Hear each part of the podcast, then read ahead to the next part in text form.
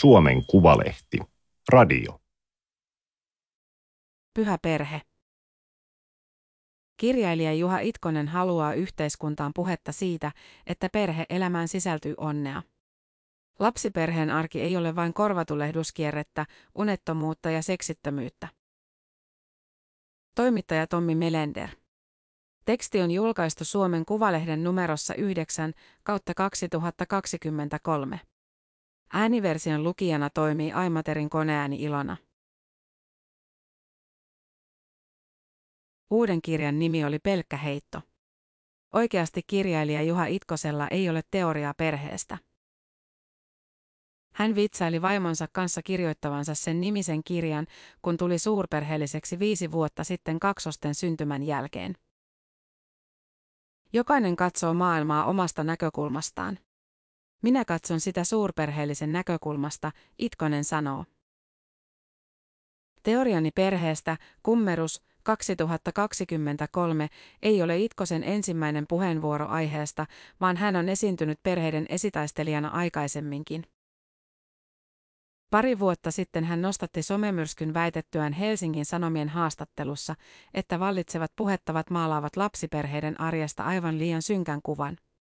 Vanhemmuus näyttää ilottomalta ja ankealta, vaikka perhe-elämään sisältyy myös onnea. Verkkokeskustelijat syyttivät Itkosta vapaaehtoisesti lapsettomien vähättelystä sekä lapsiperheköyhyyden ja sukupuoliroolien sivuuttamisesta. Keskustelussa nousi esiin perusteltuja näkemyksiä, mutta siinä kävi niin kuin keskusteluissa nykyään usein käy. Kaikki sekoittuu kaikkeen ja varsinainen sanoma hukkuu. Itkonen ei ole perääntynyt kannastaan. Häntä häiritsee se, miten ikävästi lapsista puhutaan suomalaisessa yhteiskunnassa, vaikka monissa muissa asioissa puhettavat ovat muuttuneet sensitiivisimmiksi. Sanapari lapsiperheen arki laukaisee automaattisesti mielikuvia korvatulehduskierteestä, unettomuudesta ja seksittömyydestä. Myös ruuhkavuosista puhuminen luo painostavaa tunnelmaa. Puhettavoilla on väliä. Ne vaikuttavat siihen, millaiseksi tulevaisuus muodostuu. Minua pelottaa ajatus voimakkaasti vanhenevasta Suomesta. Juha Itkonen ajattelee olevansa keskellä elämää eikä keskellä ruuhkaa, mutta ei halua silti kaunistella suurperheellisen arkea. 17- ja 11-vuotiaat pojat ja 5-vuotiaat kaksoset erilaisine tarpeineen ja vaatimuksineen laittavat välillä pinnan kireälle. Suutuspäissään Itkonen potkaisi kerran Reien vessan oveen.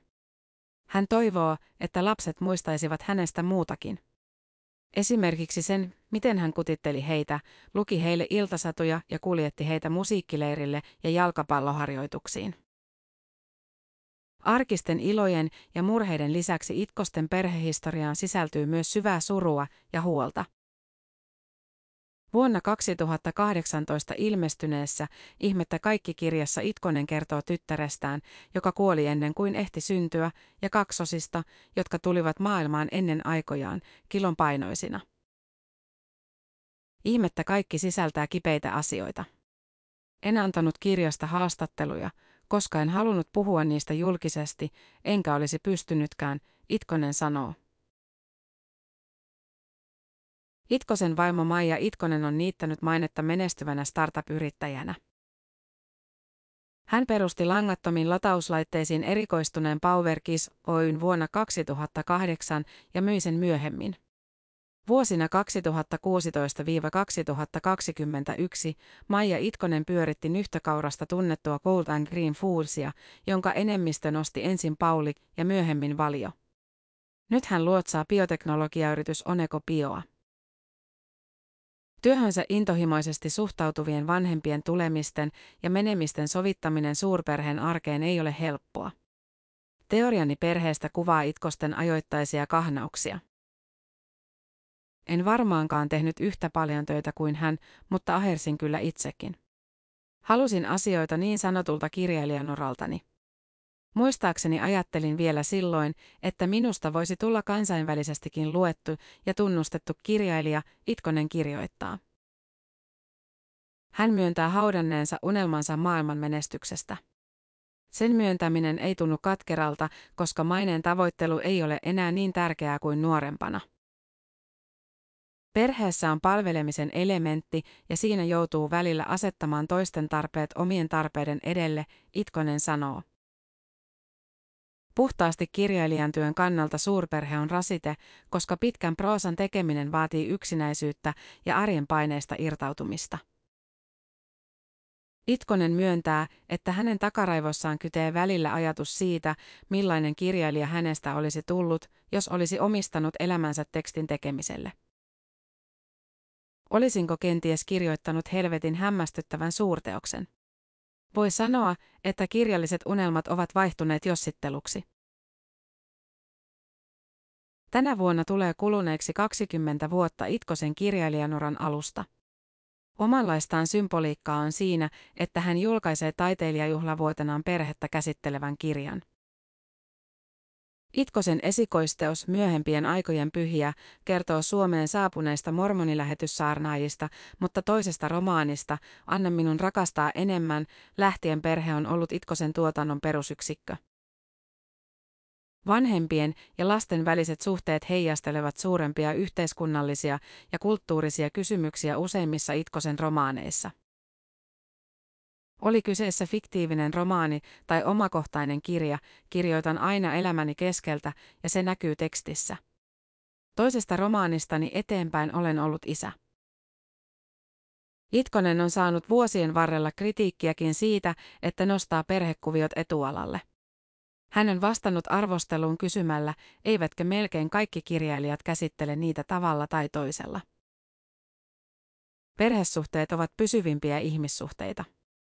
Niitä ei voi itse valita, eikä niistä voi irtisanoutua joutumatta maksamaan psyykkistä hintaa. Jos laitat välit poikki isäsi tai poikasi kanssa, siitä koituu väistämättä kipua. Tämä tekee perhekuvioista kirjallisesti mielenkiintoisia. Itkonen muistelee, kuinka luki 21-vuotiaana Kiel Westön vahvasti perhe- ja sukupolviteemoihin pureutuvan romaanin Leijat Helsingin yllä. Se teki niin suuren vaikutuksen, että hän halusi itsekin kirjoittaa samanlaista proosaa. Myös Jonathan Franzenin kirjat ovat minulle tärkeitä. Franzen vasta onkin perhekeskeinen kirjailija, on melkein koomista, kuinka vahvasti perhekuvio on hänen romaaneissaan läsnä. Tehdessään tuoreinta romaaniaan, kaikki oli heidän, Itkonen kiesi itseään kirjoittamasta vakiojutuistaan musiikista ja Hämeenlinnasta. Toissa vuonna ilmestynyt teos käsittelee ekokatastrofia ja ympäristöahdistusta, ja Itkonen halusi vakavien aiheiden ympärille uudenlaista rekvisiittaa. Mutta mieleeni ei tullut kieltää itseäni kirjoittamasta perheestä, vaan lähdin taas kerran tarkastelemaan asioita isän ja pojan vinkkelistä. Sitä paitsi perheissä se ekokatastrofikin pitkälti aiheutetaan tai ratkaistaan.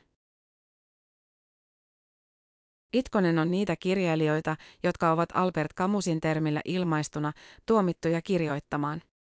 Kirjailijantie kutsui häntä puolensa jo varhaisella iällä. Kun Itkonen hiljattain kävi läpi vanhoja tavaroita, hän löysi lapsuuden aikaisia kirjoitelmiaan. Niiden oheen hän oli rustannut itsestään kuvitteellisia esittelytekstejä, jotka kertoivat, että hänen teoksiaan on käännetty kymmenille kielille. Mistä hitosta ne kirjailijan haaveet tulivat? Eivät ainakaan kotiympäristöstä. Ei vanhemmillani ollut mitään sitä vastaan, että kirjoittelen, mutta eivät he siihen kannustaneetkaan. Vakavampaa sävyä kirjailijan haaveet saivat lukiovuosina, vaikka musiikki ja urheilu kulkivatkin kirjoittamisen rinnalla. Itkonen muistelee tarttuneensa hanakasti siihen, kun ystävät sanoivat häntä runoilijaksi. Lukion jälkeen Itkonen lähti Helsingin yliopistoon opiskelemaan yleistä kirjallisuustiedettä sillä mielellä, että hankkii yliopistossa tiedot ja taidot tullakseen kirjailijaksi. Todellisuus iski lujaa kasvoille. Ei se ollut paikka, jossa tehdään kirjailijoita. Siellä katseltiin kirjallisuutta tieteellisen apparaatin läpi. Sellainen lähtökohta oli minulle outo. Kirjallisuuden opinnot jäivät yhteen lukuvuoteen. Itkonen oli hilkulla mennä opiskelemaan kauppakorkeakouluun, mutta päätyi lopulta Helsingin yliopiston valtiotieteelliseen tiedekuntaan lukemaan viestintää ja valtiooppia. Itkosen kiinteistön välittäjänä työskennellyt isä neuvoi poikaansa unohtamaan kauppakorkeakoulun. Hän muistaakseni vielä lisäsi, että olet liian pehmeä kaupalliselle alalle. 2000-luvun alkuvuosina Itkonen kävi päivisin töissä Apulehden toimituksessa ja opiskeli vapaa-ajallaan luovaa kirjoittamista kriittisessä korkeakoulussa. Toimittajatausta on vaikuttanut Itkosen kirjailijanuraan ja hän aikoo vastedeskin tehdä romaanien rinnalla journalismia ja asiaproosaa. Suunnitelmissani siintää erilaisia kirjoja. Romaaneja ja omakohtaista proosaa, matkakirjoja ja kirjeenvaihtoa. Kirjoittaminen on minulle maailman, elämän ja ihmisten tutkimista. Teoriani perheestä edustaa Itkoselle uutta aluevaltausta. Painetun kirjan lisäksi se ilmestyy niin sanottuna rikastettuna äänikirjana, joka sisältää Itkosen tekemiä pianomelodioita sekä perheen arkista hälinää. En olisi voinut kirjailijanurani alussa kuvitella lukevani teoksiani äänikirjaksi. Olen ollut ja olen edelleen kiinni painetussa tekstissä. Itkonen kuuntelee äänikirjoina esimerkiksi elämäkertoja, mutta myöntää, että romaanien kuunteleminen on hänelle lähes ylittämätön kynnys. Hän ei pysty hahmottamaan romaanimuotoa korvillaan. Lukeminen ja kuunteleminen ovat erilaisia prosesseja, mikä pitäisi tunnustaa neutraalisti. Äänikirjojen ystävillä ei ole syytä loukkaantua eron esille tuomisesta. Äänikirjan tuoman murroksen Itkonen tajusi konkreettisesti edellisen romaaninsa ilmestyttyä. Kun hän kirjoitti teosta, ympärillä velloi keskustelu siitä, pitäisikö kirjailijoiden huomioida audiomuodon tuomat vaatimukset ja välttää mutkikkaita kerrontaratkaisuja. Itkonen ei tällaisista vaatimuksista piitannut, vaan rakensi, kaikki oli heidän romaanin, tekstilähtöisten mieltymystensä mukaisesti. Kirjan ilmestyttyä puolet henkilökohtaista palautetta antaneesta kertoi kuunnelleensa sen. Se oli Itkoselle uutta, aiemmin hän oli kohdannut lähes pelkästään kirjojensa lukijoita. Eräät kuuntelijat sanoivat, etteivät olleet oikein pysyneet kärryillä. Mieleni teki vastata, että olisitte pysyneet, jos olisitte lukeneet ettekä kuunnelleet. Itkonen myöntää katselevansa kirjamaailman murrosta hieman surullisena. Painetun kirjan aseman heikentyminen syö pohjaa perinteiseltä kaunokirjalliselta proosalta. Äänikirjamaailmassa menestyvät suoraviivaiset tarinat julkiksista ja rikollisista, eivät monikerrokselliset romaanikudelmat. Teoriani perheestä vastaa myös siinä mielessä uuden ajan vaatimuksiin, että se on kirjoitettu vahvasti henkilökohtaisella otteella. Yhden hahmon ympärille rakentuva omakohtainen tarina saattaa olla tulevaisuudessa proosan valtavirtaa. Kun aloitin 20 vuotta sitten, omasta elämästä kirjoittaminen oli jonkinlainen häpeän aihe. Sitä oli piiloteltava, koska ei katsottu hyvällä, jos kirjailija kaivaa napanöyhtäänsä. Nyt alkaa tuntua siltä, että omakohtaisuus on pian oletus ja fiktio poikkeama. Tämä oli Suomen Kuvalehden juttu, Pyhä perhe. Ääniversion lukijana toimi Aimaterin koneääni Ilona. Tilaa Suomen Kuvalehti osoitteesta suomenkuvalehti.fi kautta tilaa.